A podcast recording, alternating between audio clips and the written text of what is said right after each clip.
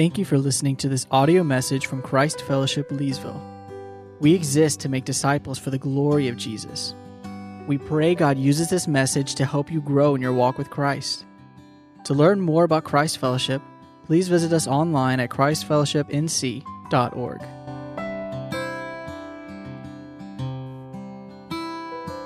Well, this morning will be our final Sunday in the Psalms. And so we're going to be looking at Psalm 107 together this morning. If you want to be turning there, also uh, welcome our children to go to your children's class. So if any of our children are participating in our children's class this morning, uh, you're welcome to go there to the room at the back, and our volunteers will be there to greet you. As I mentioned, this is our last psalm we'll be looking at. So just let you know kind of where we'll be heading from here. Lord willing, next week we'll be jumping into 1 Samuel together. And so we're looking forward to going through that Old Testament book together.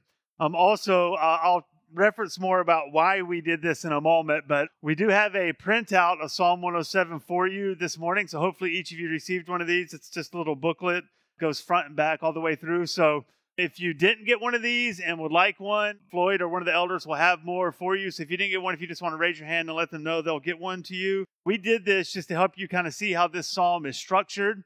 We thought that would be helpful for you. We won't be printing off every passage in the future, so you still have to bring your Bible to church, okay? So, but for this in particular passage, we thought it would be helpful. So I wanted you to know why you had that this morning, and I'll reference that layout as we get into Psalm 107 together. Well, let me read our psalm for us. As we have done every week, we're going to read the psalm in its entirety, and then we'll pray and ask for the Lord's help this morning. So, Psalm 107, beginning in verse 1. Oh, give thanks to the Lord, for he is good, for his steadfast love endures forever. Let the redeemed of the Lord say so, whom he has redeemed from trouble and gathered in from the lands, from the east and from the west, from the north and from the south. Some wandered in desert waste, finding no way to a city to dwell in, hungry and thirsty, their soul fainted within them. Then they cried to the Lord in their trouble, and he delivered them from their distress. He led them by a straight way till they reached a city to dwell in. Let them thank the Lord for his steadfast love, for his wondrous works to the children of man.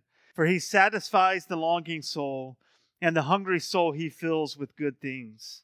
Some sat in darkness and in the shadow of death, prisoners in affliction and in irons, for they had rebelled against the words of God and spurned the counsel of the Most High. So he bowed their hearts down with hard labor they fell down with none to help. Then they cried to the Lord in their trouble, and he delivered them from their distress. He brought them out of darkness and the shadow of death and burst their bonds apart. Let them thank the Lord for his steadfast love, for his wondrous works to the children of man. For he shatters the doors of bronze and cuts into the bars of iron. Some were fools through their sinful ways, and because of their iniquity suffered affliction. They loathed any kind of food, and they drew near to the gates of death. Then they cried to the Lord in their trouble, and he delivered them from their distress. He sent out his word and healed them and delivered them from their destruction. Let them thank the Lord for his steadfast love, for his wondrous works to the children of man. And let them offer sacrifices of thanksgiving and tell of his deeds and songs of joy. Some went down to the sea in ships, doing business on the great waters. They saw the deeds of the Lord for his wondrous works in the deep. For he commanded and raised the stormy wind, which lifted up the waves of the sea. They mounted up to heaven, then went down to the depths. Their courage melted away in their evil plight. They reeled and staggered like drunken men and were at their wits' end. Then they cried to the Lord in their trouble, and he delivered them from their distress. He made the storm be still and the waves of the sea were hushed. Then they were glad that the waters were quiet, and he brought them to their desired haven. Let them thank the Lord for his steadfast love, for his wondrous works to the children of man.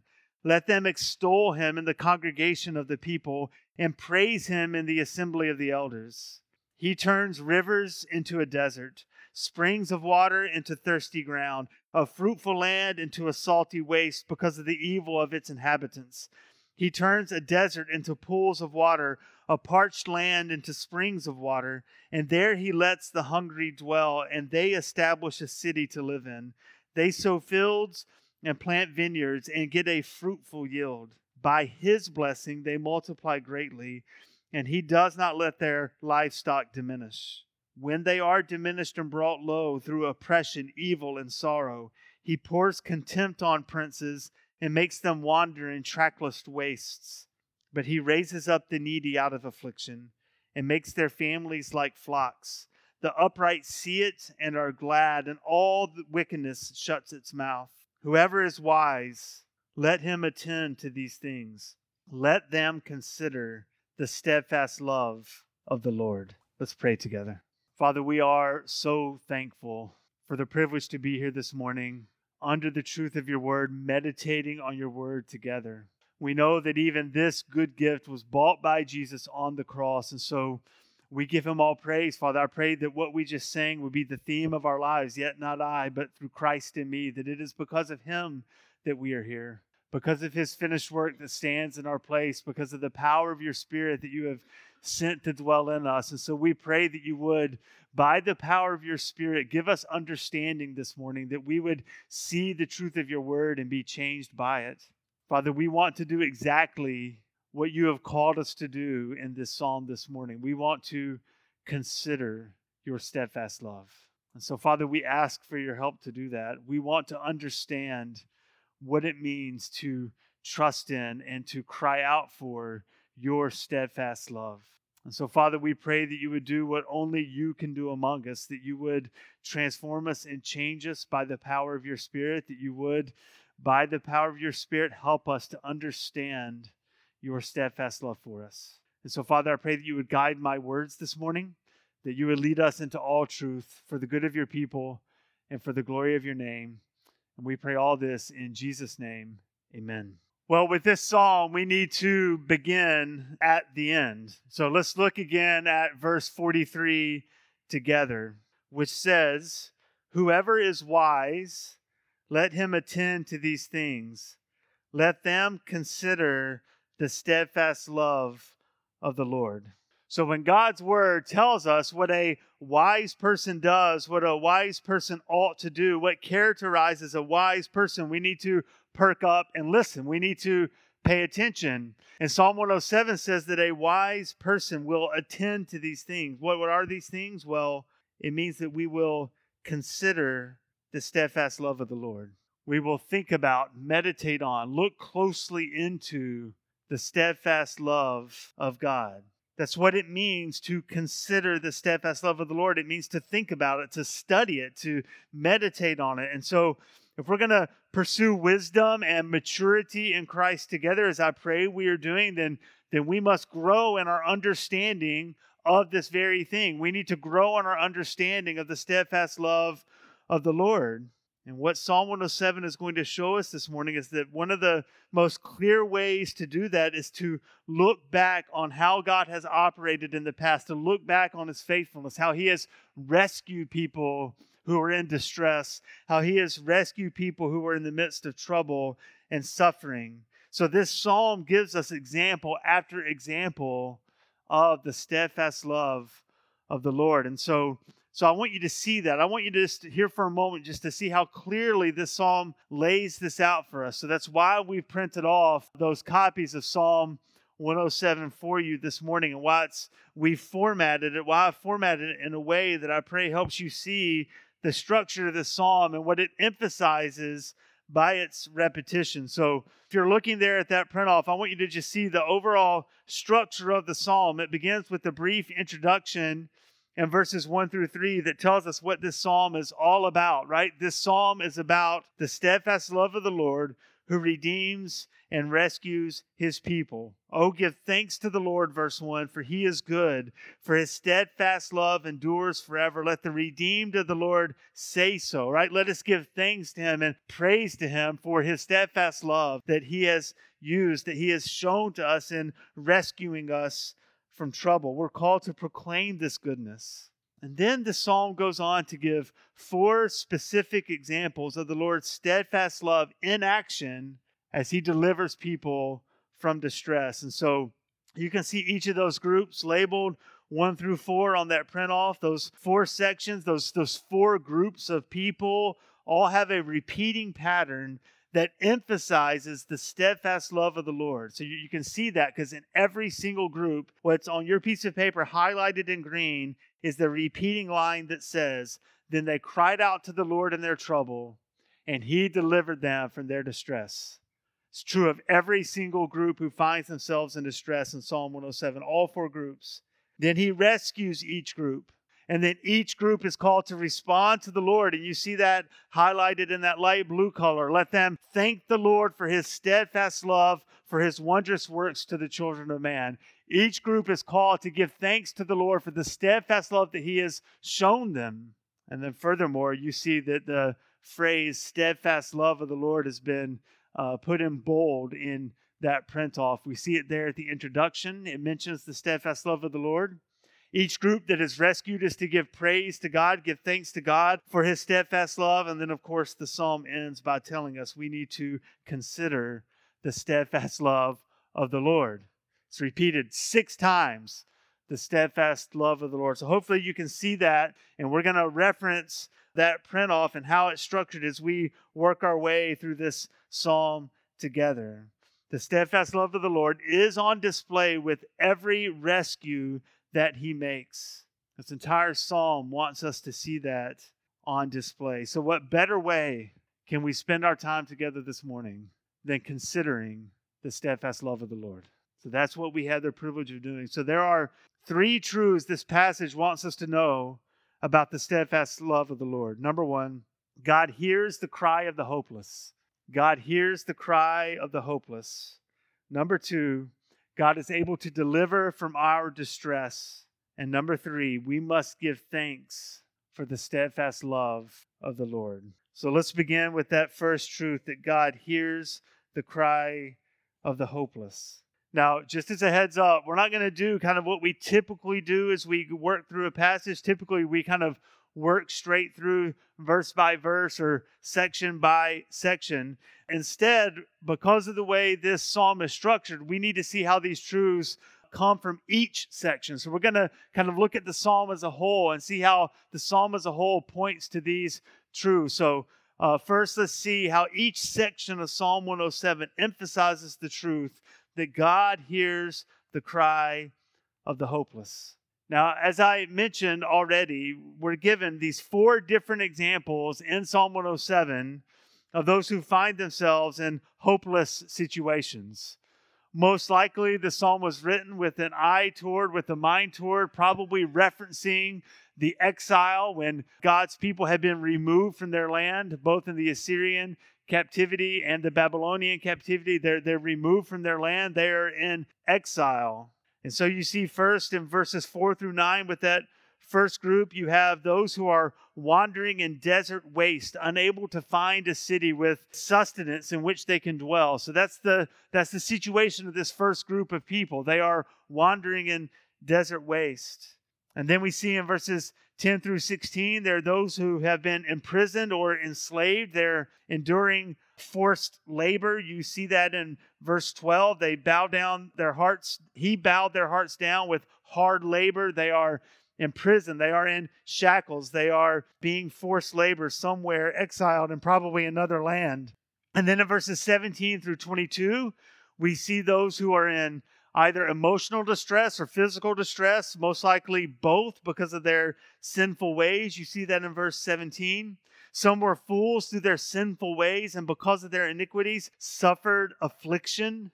They loathed any kind of food. They drew near to the gates of death. They are so overwhelmed from their sin that they don't even want to eat.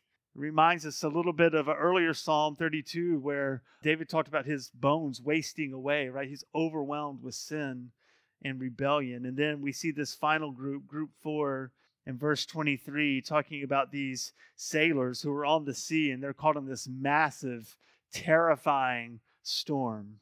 And each of these situations are hopeless for different reasons. So before we can fully grasp the significance that God hears their cries when they call out, I first want to be sure we see how each of these groups got into the situation. And then I want us to be sure that we understand just how desperate they are. So let's understand how they got into the situation, how desperate they are, and that will help us understand what it means, the significance of the fact that God hears the cry of the hopeless. So there's no question why groups two and three are in the situation they're in, right? The, the psalm makes it crystal clear why they are in the situation. So look there at group two, beginning of verse 10. Some sat in darkness and in the shadow of death, prisoners in affliction and in irons. Why? Verse 11 For they had rebelled against the words of God and spurned the counsel of the Most High. They had rebelled against God. So, because of that, He had put them in this situation. You can see that in verse 12. He bowed their heart down with hard labor. He is the one who is bringing His judgment on them because of their sin. He brought this calamity upon them. God has done this to them because of their sin. The third group, it doesn't specifically plainly state that God caused their affliction, but it's clear that they are suffering because of their sins. Some were fools through their sinful ways, and because of their iniquities, suffered affliction. It's clear that, that God is bringing his discipline, his punishment upon this group of people because of their sin, because of their, again, their rebellion against God. Now, the first and fourth group, however, there aren't any sinful actions mentioned on their part. And this is this is really important, I think, for us to see. Because I want us to understand this morning that this psalm doesn't just apply to those who are in distressing situations, trouble, circumstances. It's not just because of sin. Right? It can be for all kinds of reasons. And in the midst of all of those reasons, we can still cry out to the Lord. It still applies to us, it's still true for us. Now, I do want to make clear that these circumstances are, however, brought to pass because of the general brokenness of our world because we live in a fallen world. That's why these circumstances exist, but it's not necessarily because of a specific sin that the people committed that are in these situations. So, for example, group 1, verse 4 some wandered in desert wastes, finding no way to a city to dwell in. I think it's without question that's that's a reference to the exile. Now, why was Israel exiled? Because they sinned against the Lord. But there were children born in the exile. There were people who lived in the exile who weren't there because of their sin. Right? There were faithful people, Daniel, for example, who was cast out of the land, living in Babylon, right? So it doesn't mean that they're suffering because of a specific sin, though it is a result of sin, big picture, right? The brokenness of our world. They're in this distressing situation where they're wandering with no food and they can't find a way to a city that will provide for them. The same is true of us, right? We're going to suffer at times through no consequence of our own individual specific sin, but because we live in a broken world, there is suffering that we will endure. There are situations we will endure because of that. This exact same truth is true of group four, this group of, of sailors who are who are at sea in this boat, right? You see that in verse 23. Some went down and uh, to the sea and ships doing business on the great waters. They saw the deeds of the Lord, his wondrous works in the deep. And just listen to the description of the storm that they are enduring. He commanded and raised the stormy wind, which lifted up the waves of the sea. They mounted up to heaven, right? It was such tumultuous waters. The boat was raised up on the, the crest of the wave as if they were up to the heavens, and then they're just dropped down to the valley, right? It was just a terrible, terrifying storm that they were in the middle of. And it's it's so terrible that these trained sailors who had probably lots of experience on the water, verse 27 says they reeled and staggered like drunken men. Even they were seasick at the, the storm tossing their boat around. Now, I do want to just clarify that in the ESV, it says that verse 26, their courage melted away in their evil plight. And so some may think that means that these men were doing evil things, but that's not really what it means. The evil plight is referring to the storm itself. The storm itself is, is a troubling situation. It's evil in the sense of it's a time of suffering. So, for example, the KJV just translates this as uh, their soul was melted because of trouble. Right? So there's no specific sin attributed to these sailors, but yet they're suffering, and yet it's clear that God is the one who has done it. Right? He's the one who brought this storm. He commanded, verse 25, and raised the stormy wind. Even these situations in which these people find themselves, where there's no specific sin stated that they have committed, even then, Psalm 107 makes clear that God is sovereign over, over the situation, that He is in perfect control of it. Verse 25 says that God is the one who caused the storm to rage around them. He, he calls the very distress they were experiencing. And we can say the same thing about group one who were wandering in desert waste. The, you know, it doesn't say that it was because of anything that they had done, yet it's clear that God is the one who is sovereign over it. Well, how do I know that? Because if you skip ahead to verses 35 to 38, what does it say about God's ability to do things with the desert? this is amazing, right? Verse 35 He turns a desert into pools of water, a parched land into springs of water. And there he lets the hungry dwell, and they establish a city to live in. They sow fields and plant vineyards and get a fruitful yield. So, what is God able to do? He's able to transform a desert into a flourishing city. But he hasn't done that in verses 4 and 5. He's chosen not to do that. He's chosen to have them in that wasteland and lead them to an already established city. I mention this because I think it's important that we see, even in the midst of a psalm that's all about the steadfast love of the Lord. And this psalm is all about the steadfast love of the Lord. We also see that He is the sovereign Lord. He's sovereign over punishing sin, disciplining His people, exercising His sovereignty over the world. In other words, when suffering comes into our lives, when we find ourselves in these distressing circumstances, God's not absent. He hasn't lost control of the world. He's right there in the middle of it. And he hasn't given up on a steadfast love. Even in the midst of a psalm all about a steadfast love, it still proclaims and declares that God is sovereign over all situations in which his people find themselves. He causes the storm to rage, he causes them to wander in desert places. He brings punishment to sin through exile and imprisonment and affliction. And yet he remains a God who shows us steadfast love. Now, I've been building all of this because I want you to see that in each of these situations, before we talk about how he hears their cries, I want you to know that in each of these situations, all of these groups find themselves at the end of their rope. That's consistent for every single group mentioned in this psalm, for all four groups that we've talked about. They're at the end of their resources. They have reached rock bottom. They've lost all hope. So just I want you to see that with me in the text. Group 1, this group wandering in desert waste beginning in verse 4. Verse 5 says they are hungry and thirsty and their soul fainted within them. Their soul fainted within them. That's just another way of saying they had given up hope. They had given up hope in that moment. The next group, this group who is in exile, imprisoned, enduring forced labor. Verse 12 says, He bowed their hearts down with hard labor. labor. They fell down with none to help. There was nobody there. Their situation felt hopeless. There was none to help them. The, the psalmist wants you to see that. The next group, group three, this group who's suffering affliction because of their sinful ways. Verse 18 says, They loathed any kind of food and they drew near to the gates of death. I don't know what better description of hopelessness you can have than that, right? They drew near to the gates of death.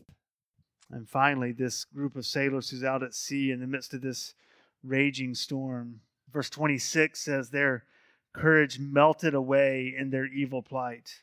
Their courage just melted away. There was no courage left in these brave men who were sailors on the sea. It just it just melted away and they reeled and staggered like drunken men. And look at what the last line of verse 27 says. They were at their wits end. They had nothing left to give. It's actually a strange phrase in the original language in, in the Hebrew. So it, it's translations render this all kind of different ways. Some say something like uh, their skills could no longer help them, but that's what it's getting at, right? They they didn't know what else to do. Their skills couldn't help them. They were at their wits end. The literal reading is something like they were swallowed up by this situation. They were hopeless. There, there's just there was they felt like there was nothing left for them to do. What I want you to see is in each of these circumstances, it's why I printed this off. I want you to see the one line. Well, there's two lines repeated, but first I want you to see this line that is repeated in every single circumstance. This repeating and glorious theme. When they were at their most hopeless point, it says of all of them, Then they cried to the Lord. Then they cried to the Lord in their trouble. Every single group at their lowest point, then they cried to the Lord. Now, why do I point this out? Because even though, hear me this morning, listen, even though there were probably a dozen times they should have cried out to the Lord before they got to that point, when they were at their lowest point, they cried out to the Lord. Even though some of them were in these situations because of their own sinful actions, they were there because they deserved to be there, because of their afflictions, because they had rebelled against the word of God, because they had sinned and God was bringing his punishment and discipline upon them. Even though it was the Lord who was sovereign over the circumstances of their distress, even being the very one who caused the storm to rage on the sea, and even though it took these desperate terrifying, horrible situations to get them to cry out to the Lord as their very last ditch effort. In every single circumstance, it says, when they cried out to the Lord, what does He do? He delivered them from their distress. Verse 6, verse 13, verse 19, verse 28. Then they cried out to the Lord. Then they cried to the Lord in their trouble, and He delivered them from their distress. So I want you to hear me this morning. Don't believe the lies that Satan tells you that it's too late to cry out to the Lord. Don't believe the lies that Satan tells you that you're you're too sinful, you've rebelled too much to cry out to the Lord. Don't let him plant that seed of doubt in your mind that says, "Well, I should have cried out to him last year or last month. I should have cried out to him a long time ago and I didn't do it. So there's no way he wants to hear what I have to say. There's no way he's going to come and deliver me now because I didn't cry out before." Now, what does Psalm 107 say? Even then, even then, he's ready to rescue. Even then, he's ready to come and to deliver us from our distress. Even if you wait until you're at your wits' end and your soul is fainting within you and there's no one else to help and you're at the gates of death, you can cry out to the Lord. And because He is a God of steadfast love, He will deliver you. Now, let me clarify a bit. That does not mean he will always rescue you from your physical suffering or hardship in this life. But it does mean that he is a God who will eternally rescue all who come to him, no matter how late or how sinful. He's ready and he's waiting. That's why Jesus says, Come to me, all who are weary. We read this verse all the time, by the way. Come to me, all who are weary and heavy laden, and I will give you rest. Take my yoke upon you, uh, take my yoke upon you and learn from me, for I am gentle and lowly in heart, and you will find rest for your souls. You will, not you might. If you come to him, if you cry out to him, you will find rest for your soul. So never forget that God hears and responds to the cries of the hopeless. No matter how late in the game it is, no matter how sinful you are, he's ready to hear you and respond to you. But I want you to be encouraged. To, so let's look at this to see that when we do, He is able to deliver us. So let's look at this second truth about the steadfast love of the Lord. God is able to deliver us from our distress. He is able to deliver us from our distress. Now, in many ways, this has been the theme of almost every single psalm we've looked at, right? God is able. We've seen it repeated over and over again. That should tell us something. Something God wants us to learn. It's something He wants us to remember that He is able. And we have to know that. We have to believe that. If we don't believe that in the depths of our heart, in the depths of our being, then we're not going to cry out to Him in our moments of desperation. So Psalm 107 wants to, uh, to convince us that God is able to rescue His people. And with eight, with every group in this psalm, the psalmist proves it over and over and over again. You see it with the first group who was wandering in this desert waste, they, they call out to God, and what happens in verse 7? He leads them by a straight way till they reached a city to dwell in. He didn't give up on them. He was with them. He led them every step of the way until they got to where he wanted them to go.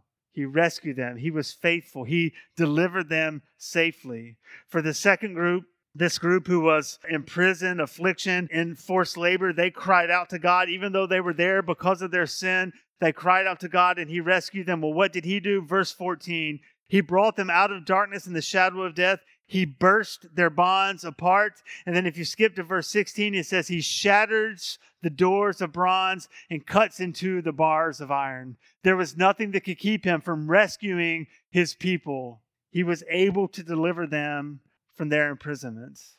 The third group, this group who is suffering emotionally, physically, having this physical impact on their life, they loathed even food. They were drawing near to the gates of death. What does he do for them when they cry out to him? Verse 20 He sends out his word and heals them and delivers them from their distress. By the power of his word, he speaks and restores their souls and delivers them from their depression, their guilt, their shame, and he restores their health.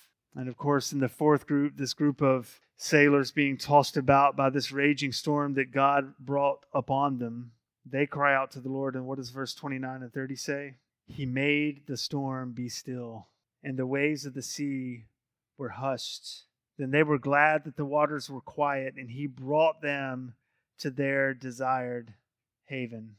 You see, the psalmist leaves no doubt for us that he is able to rescue, that there is nothing that can stay his hand from accomplishing his purposes. It doesn't matter if it's bars of iron, it doesn't matter if it's being lost in the desert, it doesn't matter if it's physical suffering because of our sin, it doesn't matter if it's a storm raging on the sea. He can deliver out of all of them. And as if that wasn't enough to prove his point, he goes on and just builds on it in verses 33 to 42 that's that's why this section is here at the end of the psalm he wants to just pile on reasons why we can trust him why we can see that he is able we've already mentioned it but it shows first verses 33 to 38 that god is sovereign over the land he can make a wet land a desert. He can make a desert a place of growth and fruitful crops, right? It doesn't matter. He's sovereign over it. He can handle it. He's it's what we talked about last week. He's sovereign over the weather. He's sovereign over the land.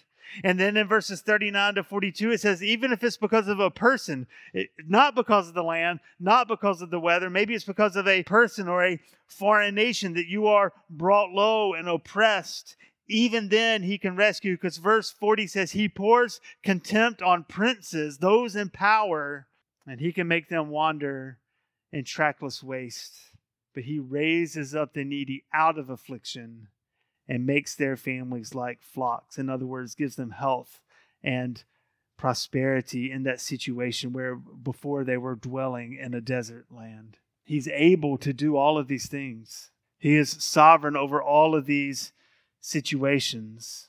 There is nothing that can prevent God from doing as he pleases. That's why the conclusion of this psalm calls on us to consider the steadfast love of the Lord, to see that this is how he acts, this is what he's able to do. God wants us to look at these events and remember that God's steadfast love is a love that is ready and willing and able to rescue his people. But of course, that's the story of all of the Bible. It's why we have God's word because these exact situations that are mentioned here are played out over and over and over and over again in God's word. Right? The, the most glaring, clear example, of course, of those wandering in desert wastes, finding no way to a city is, is when uh, God's people, when the Israelites uh, left Egypt and they had to wander in the desert for 40 years. But even in their wandering because of their sin, what was God doing all the while?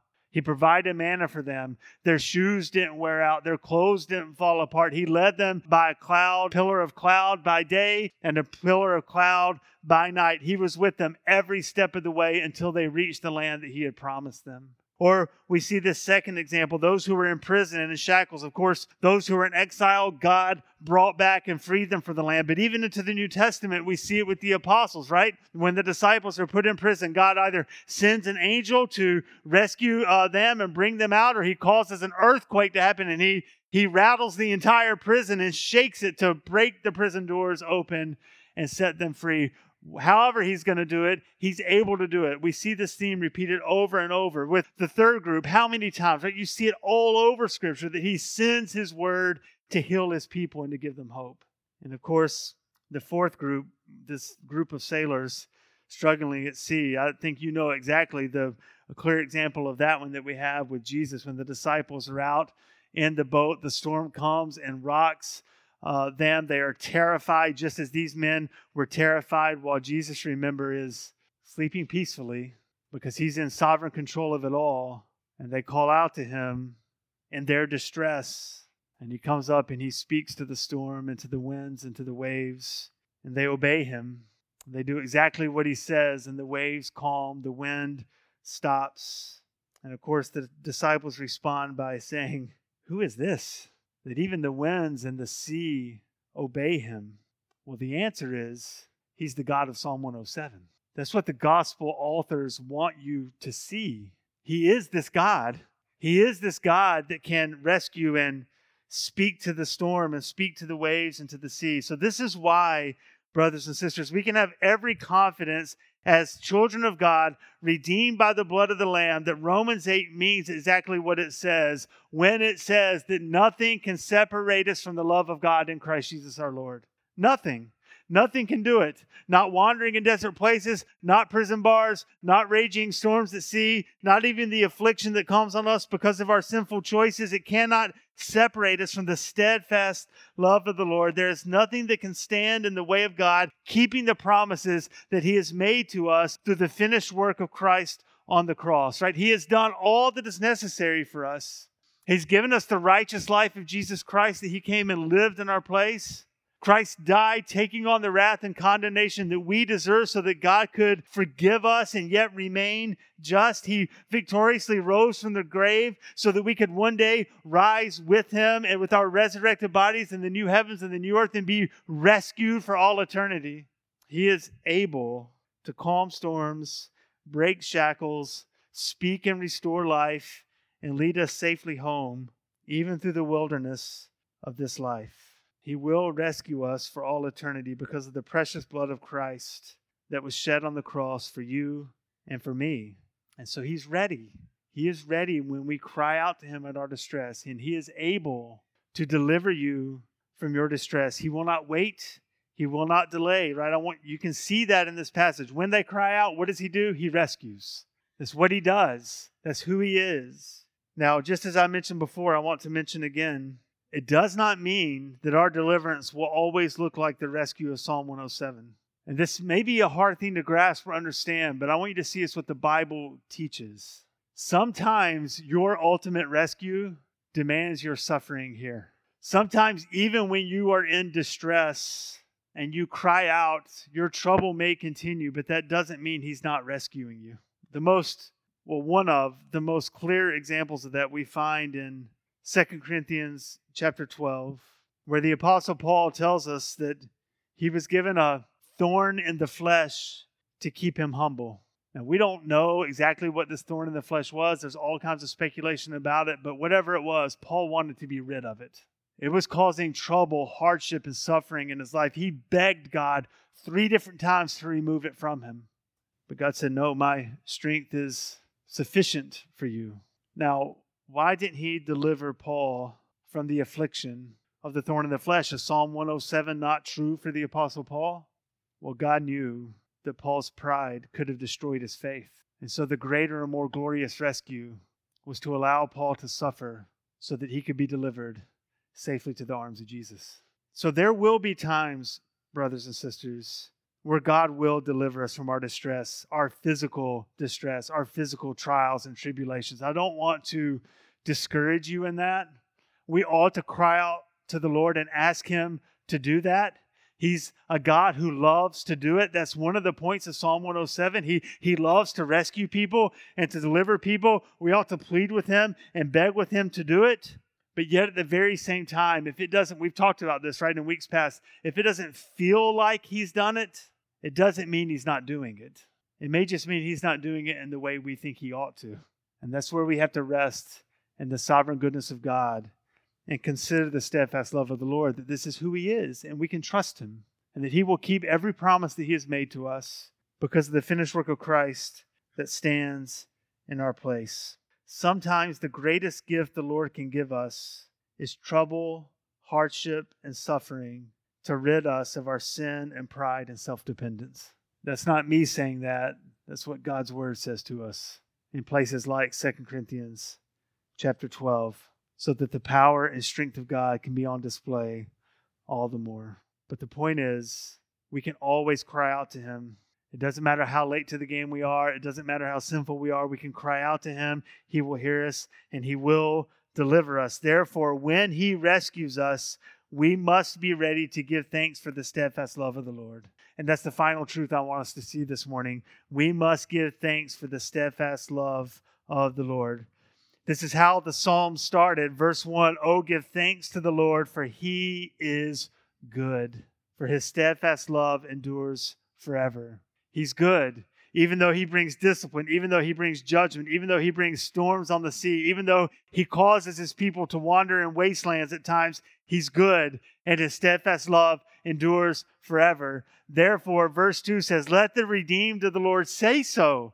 Let us say it. Let us proclaim it that he is good and he has shown his steadfast love to us, right? This is repeated over and over again throughout this psalm. This is the response we are to have in every single situation. Verse 8 Let them thank the Lord for his steadfast love, for his wondrous works to the children of man.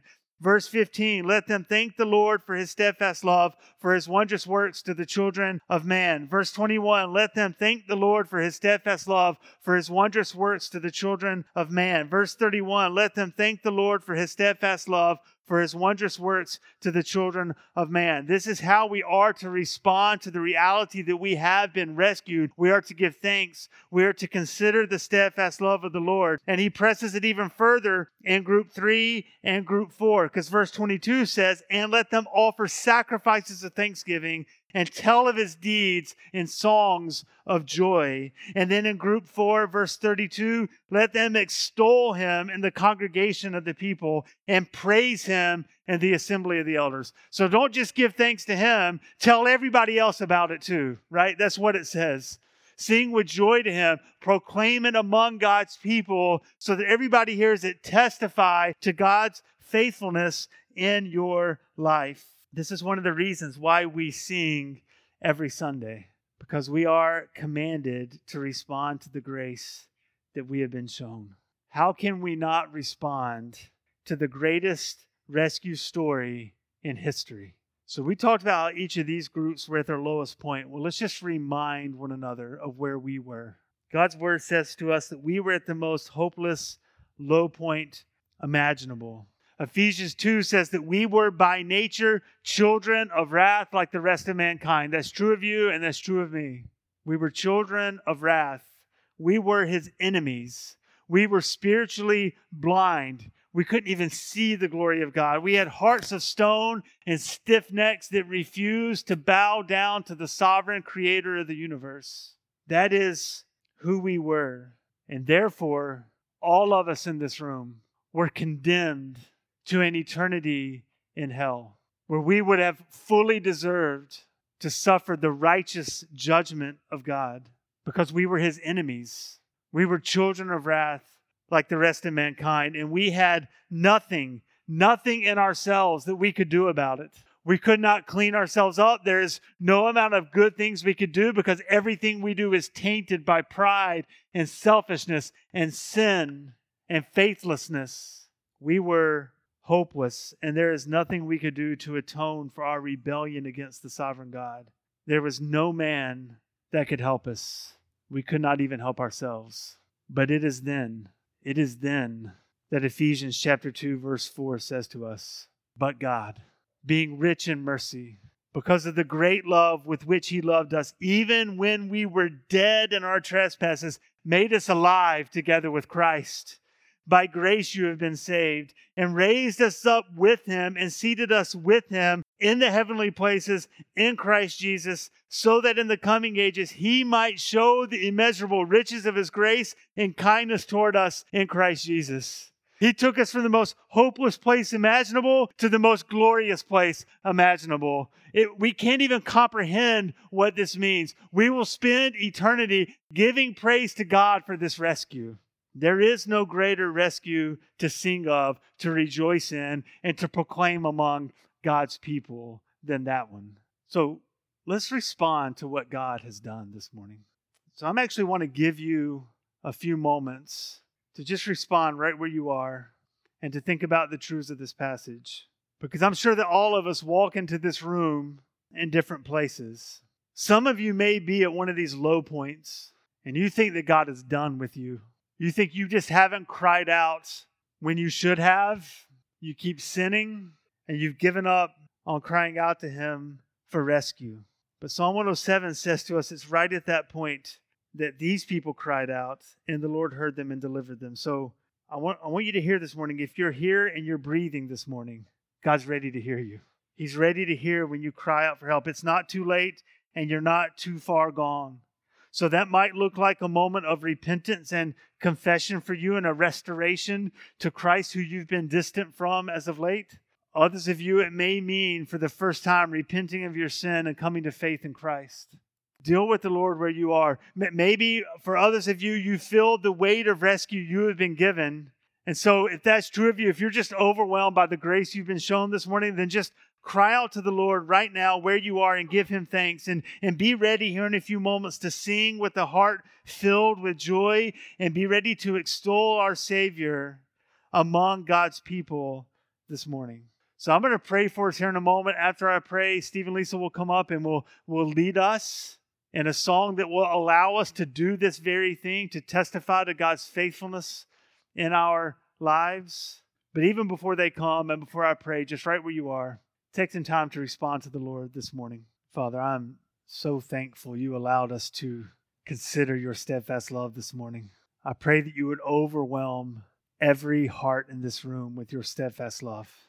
Father, if there's anybody in this room that has been hesitant to cry out to you for help and for rescue in their distress, whatever that situation may be, if they've been hesitant to do that because they feel some kind of guilt and shame that they haven't done it before, if they haven't done that because they feel they're too far gone or too sinful or too rebellious, Father, I just pray right now that you would free them from that shame and guilt and just lead them to cry out to you, even right now, this very moment.